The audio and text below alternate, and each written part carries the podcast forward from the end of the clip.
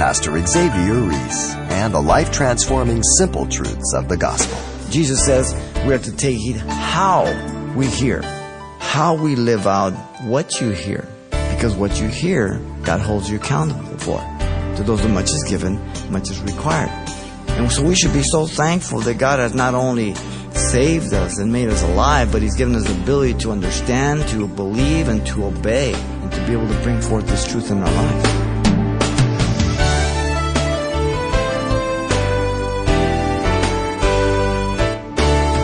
Welcome to Simple Truths, the daily half hour study of God's Word with Xavier Ries, Senior Pastor of Calvary Chapel of Pasadena, California. The celebration remembered as the first Thanksgiving in Plymouth occurred in the year 1621. Artist renderings are that of the Pilgrims and Puritans offering thanks to God for a bountiful harvest. But coming up, we'll hear of the Apostle Paul, who also sought fit to offer his thanksgiving, acknowledging a successful harvest not in the reaping of physical sustenance, but the spiritual growth of the early church of Thessalonica. Our teacher, Pastor Xavier, opens to the first letter to the Thessalonians for Paul's expression of appreciation for the seeds of the gospel taking root and bearing fruit in the faithful believers of the first century. The message is simply entitled, Are You Thankful for the Gospel? You know, with the uh, celebration of Thanksgiving and everything, the whole history behind it, um, we've gone over it many, many times, and and yet um, at the core, the center of all of it was God. Uh, there's nothing wrong with eating, nothing wrong with the celebration and all that, but if we lose the fact of what we're giving thanks for and to who we're giving thanks, then that's the problem. If we see it simply as a holiday to get two, three days off or whatever it is, when I grew up, that's really what I looked at. You know, it's just time of Thanksgiving, and you know, you get holidays off, and you may be religious, but you really don't understand the concept of thanking God for your health, the nation, everything else. Or even though you know the history of the nation, you don't have that relationship with Jesus Christ, and so that makes all the difference in the world. Uh, how you view things and how you look at things and how you uh, respond to things. Not that Christians are perfect or that they always hit the mark, but we certainly are a, lot more able to see clearly than we did before being a Christian. And so, here in um, 1 Thessalonians chapter 2, verse 13 and 14, Paul has been his own defense attorney for his ministry at Thessalonica, and he has called um, and cross examined three witnesses in chapter 2, verse 1 through 12 the Thessalonians, the missionary apostles, and God. The physical evidence in these verses has been based on character, care, and conduct for the Thessalonians as they've come to them with the gospel. The false allegations uh, by the Jews against Paul and the others that were with him have been exposed at lies attempting to keep the Thessalonians from following Jesus as their Messiah. Paul is saying, mission accomplished. And what he does here now in verses 13 and 14 here of um, chapter 2 is that he now recites as a judge proclaiming the verdict over the work at Thessalonica by giving a threefold thanks for the Word of God. This is the key. From everything and anything you ever put your finger on, it is the gospel. Everything is a result of the gospel and the thankfulness for the gospel, for the Word of God. That without it, this world would be so bleak and so hopeless and so dark. And sometimes we forget this because maybe we've walked with God for so many years and we've been the recipients of just ongoing blessings, and we just come to a place where we just assume them as we deserve them, or it's just natural. It's almost like an entitlement mentality that we see sometimes. It can happen in Christ. And we, we lose the appreciation for that which God does for us every day and through the years. And if we're not careful, we can even come to the place where we are almost arrogant to the place where we can't believe God's so graceful for having us in this church and serving Him. But here He gives us threefold thanks for the word. And in verse 13 it says, For this reason we also thank God without ceasing, because when you receive the word of God, which uh, you heard from us, you welcomed it not as the word of man, but as it is in truth, the word of God, which also effectively works in you who believe. For you, brethren, were imitators of the churches of God which are in Judea in Christ Jesus, for you also suffered the same things from your own countrymen, just as they did from the Judeans. And so here Paul gives a threefold thanks for the Word of God. First, we have the thankfulness for the Word of God. It was sown in the beginning of verse 13. It was cast out, sown. Secondly, for the Word of God that it took root, the rest of 13. And thirdly, the Word of God brought fruit. So, it was sown, it took root, and it brought forth fruit in verse 14. A threefold appreciation and gratitude to God for doing what we could never do ourselves. And He did it through the gospel, the Word of God. Today, there is such an affront, such a despising of God's Word. Brian McLaren, he just had an interview and saying that we as Christians have made the, the Bible an idol. And actually contending that we should be more free with the Bible and interpret it more loosely. Really? Well, that's because McLaren and all the emergent church, for the most part, don't believe we can learn any objective truth from the Bible. Because they live in a relative world of subjectivism like the progressive liberals and educators. Redefining the church, redefining the Christian, redefining Christianity and the gospel. What an affront to God. Paul valued God's word. He gives thanks for the gospel here because it was able to save the Thessalonians. Notice first, the word of God was sown first. Verse 13, the beginning. Paul thanked God because the Thessalonians were open to the word preached. Listen to this word. For this reason, we also thank God without ceasing because when you receive the word of God, which you heard from us. The apostles were thankful uh, without ceasing is indicated here for the response of the Thessalonians. The reason is stated in what follows, not what precedes, as some believe. The thanks, the word there is in being grateful to God who had provided the plan of salvation through the gospel. And when you think of the gospel and you, can think what it did in your life and the life of others, and you see where, where God took people out of, you, you have to be thankful. Because remember, we were dead in trespasses and sins, headed for hell. Notice the Thessalonians had received the Word of God. The word received there simply is a technical term for receiving a formal, outward, traditional, objective truth. It isn't subjective, it's objective. The gospel is very, very clear, very objective. Jesus said, I'm the way, the truth, the life. There's no subjectivism there.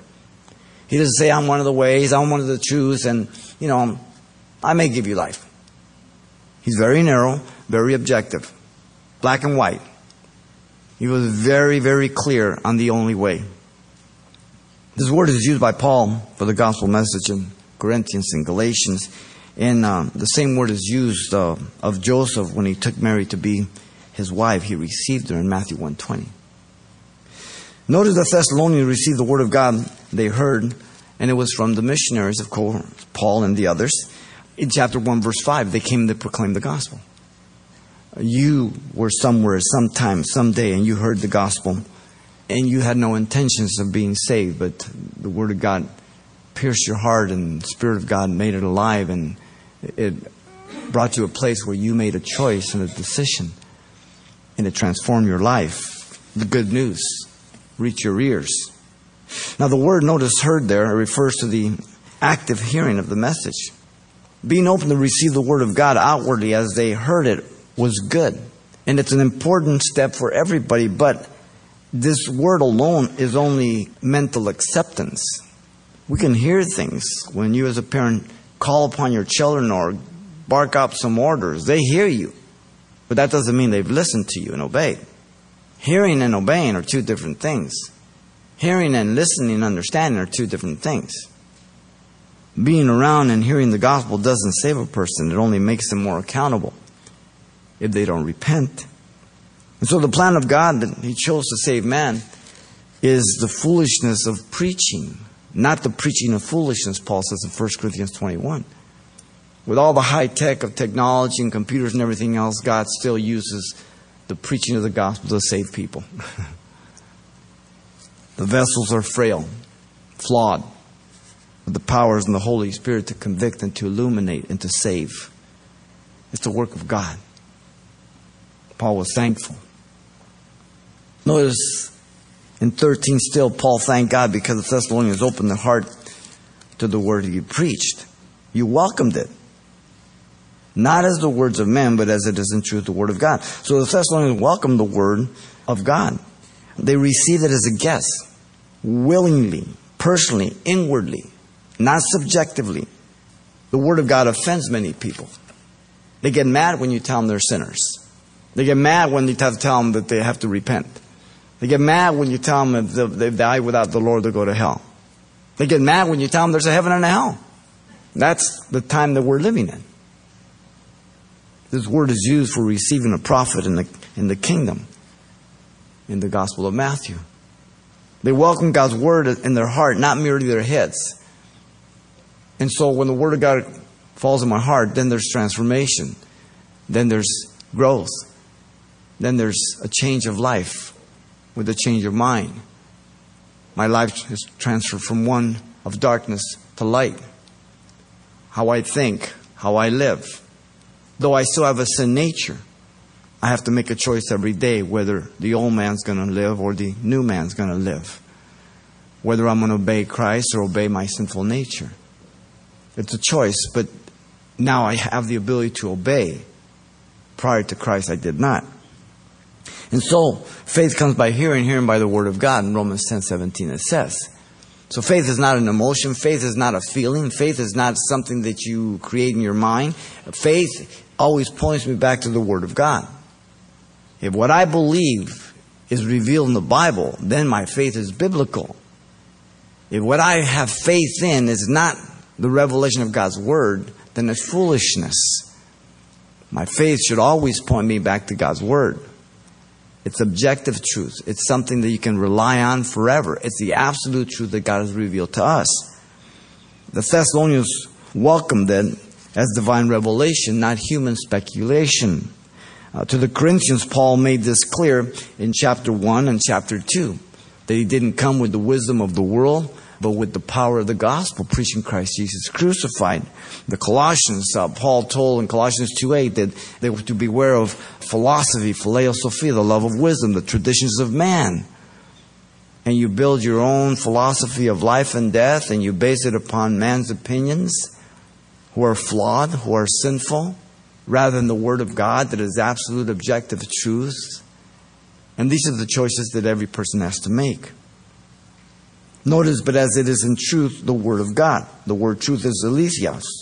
It means indeed surely implying certainty, affirming what it declares to be so. Now, when the um, German rational liberals began their critical studies of the Bible and they began the movement of neo Orthodox and they invaded all the seminaries in America, they say, well, it really isn't the Word of God. It becomes the Word of God once you read it. No, it's the Word of God whether I read it or not. And they began to just take all miracles out and tell you what is inspired, what is not, and, and, and with what authority. And so you always have that branch of opposition within the church, not only outside the church, under the guise of academia. All scriptures inspired by God. 2 Timothy 3 16 and 17. The men of old did not speak of their own impulse or origin, as 2 Peter chapter 1, verse 19 through 21 says, But they were carried along by the Spirit of God, so that what you possess in your life, ladies and gentlemen, is God's inerrant, infallible word. Absolute, objective truth that you can count and depend on.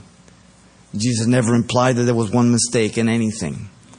Not one scripture, not one book of the Old Testament and Second Timothy and Peter put it all together, old and new, inspired, inerrant, directed by the Spirit of God. You know, the parable of the sower depicts the Word of God being sown, as you know. But the various soils indicate the conditions of man's heart, and that's always where the Word is sown.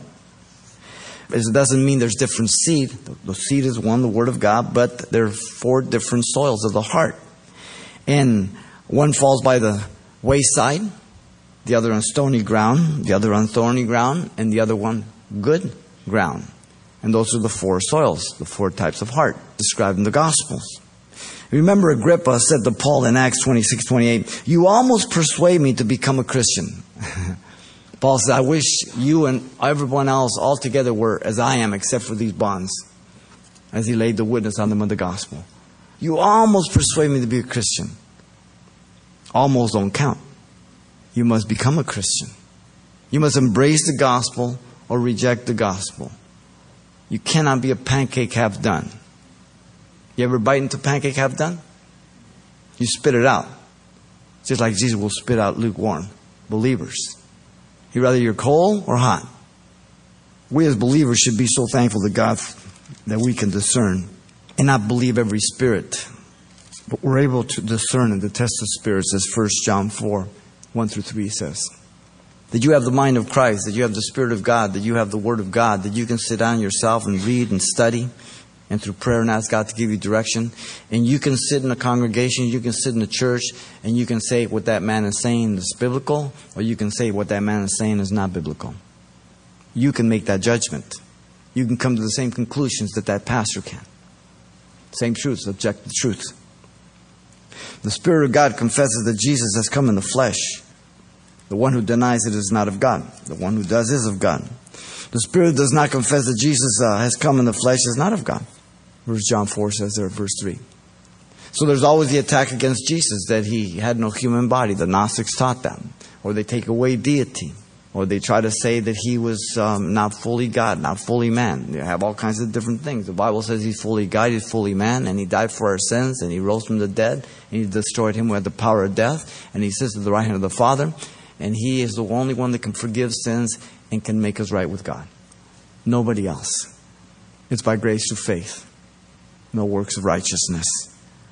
We as believers should thank God for the scriptures that we can be good Bereans, Acts 17 11, to examine those things to find out if they're so. So, as I said, you can sit and examine. When you speak to somebody on the street, some of your family members, some of your friends, some of your professors, and they say, Well, you know, the Bible just has a bunch of contradictions. Well, hand them the Bible. Say, Show me one. They've never read the Bible, they're just repeating the lie that they've heard. Did you challenge them? with all readiness of mind, searching the scriptures daily to find out if those things are so. We as believers should be thankful that we can pay heed to two important things that Jesus warned about.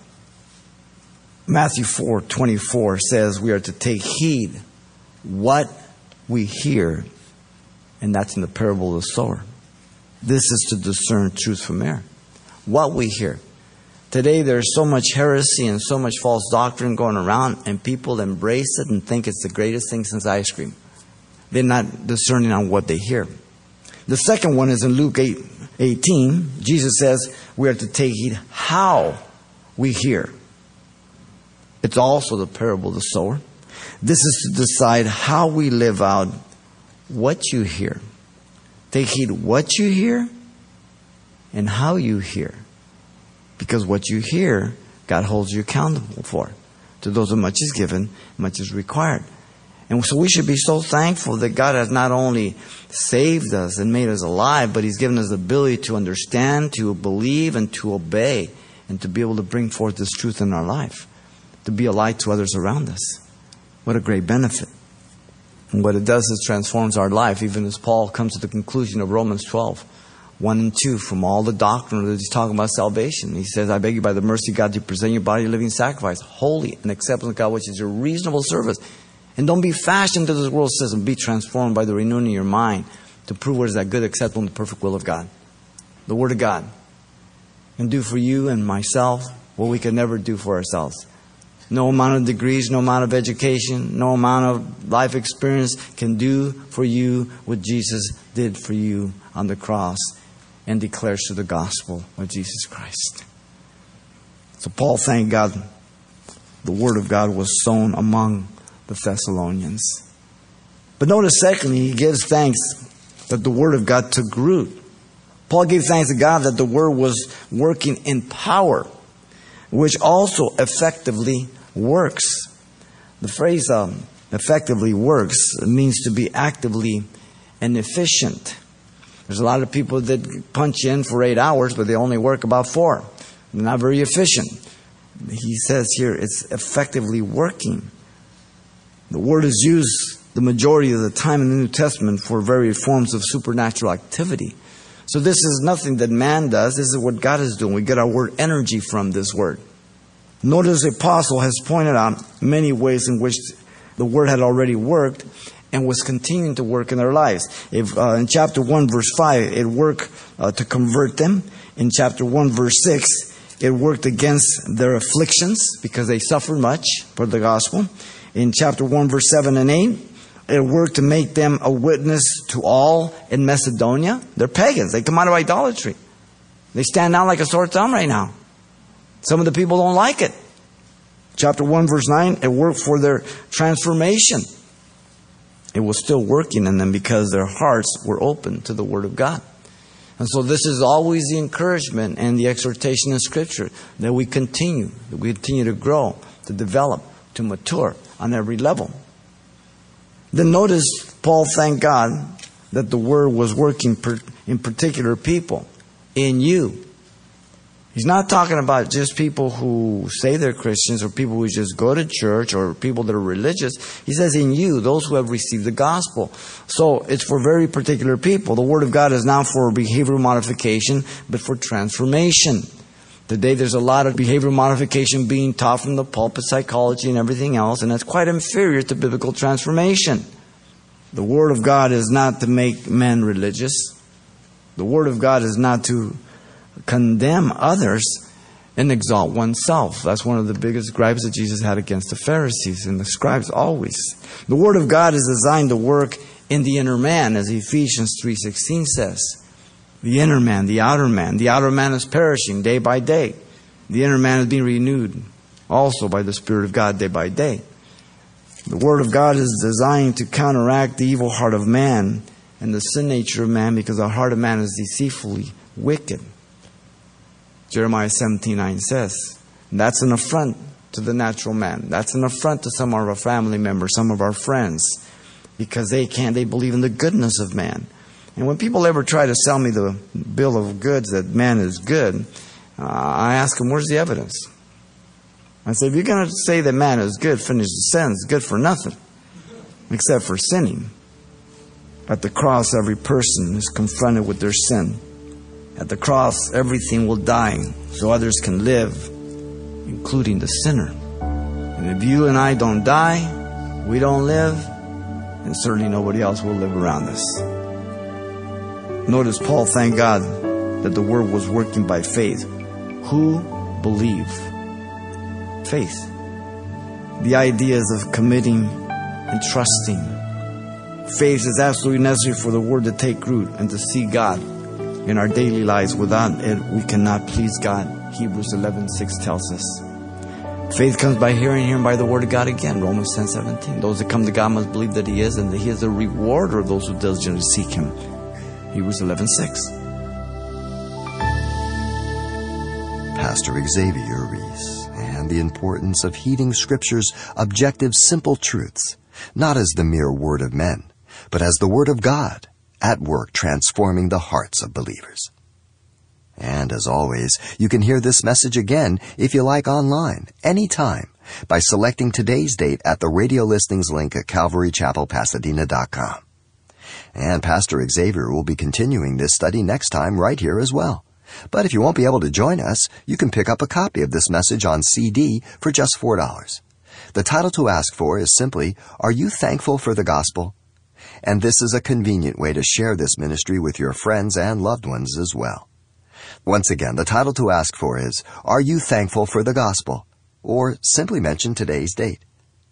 Request your copy by writing Simple Truths, 2200 East Colorado Boulevard, Pasadena, California, 91107. Or to make your request by phone, call 800 926 1485. Again, that's 800 926 1485. Or the address once again is Simple Truths, 2200 East Colorado Boulevard, Pasadena, California, 91107.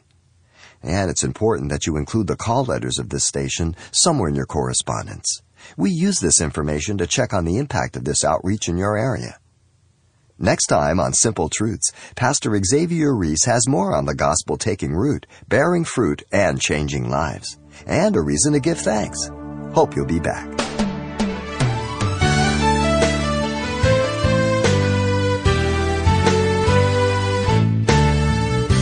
Simple Truths with Pastor Xavier Ries, a daily half hour broadcast, is a radio ministry of Calvary Chapel of Pasadena, California www.calvarychapelpasadena.com.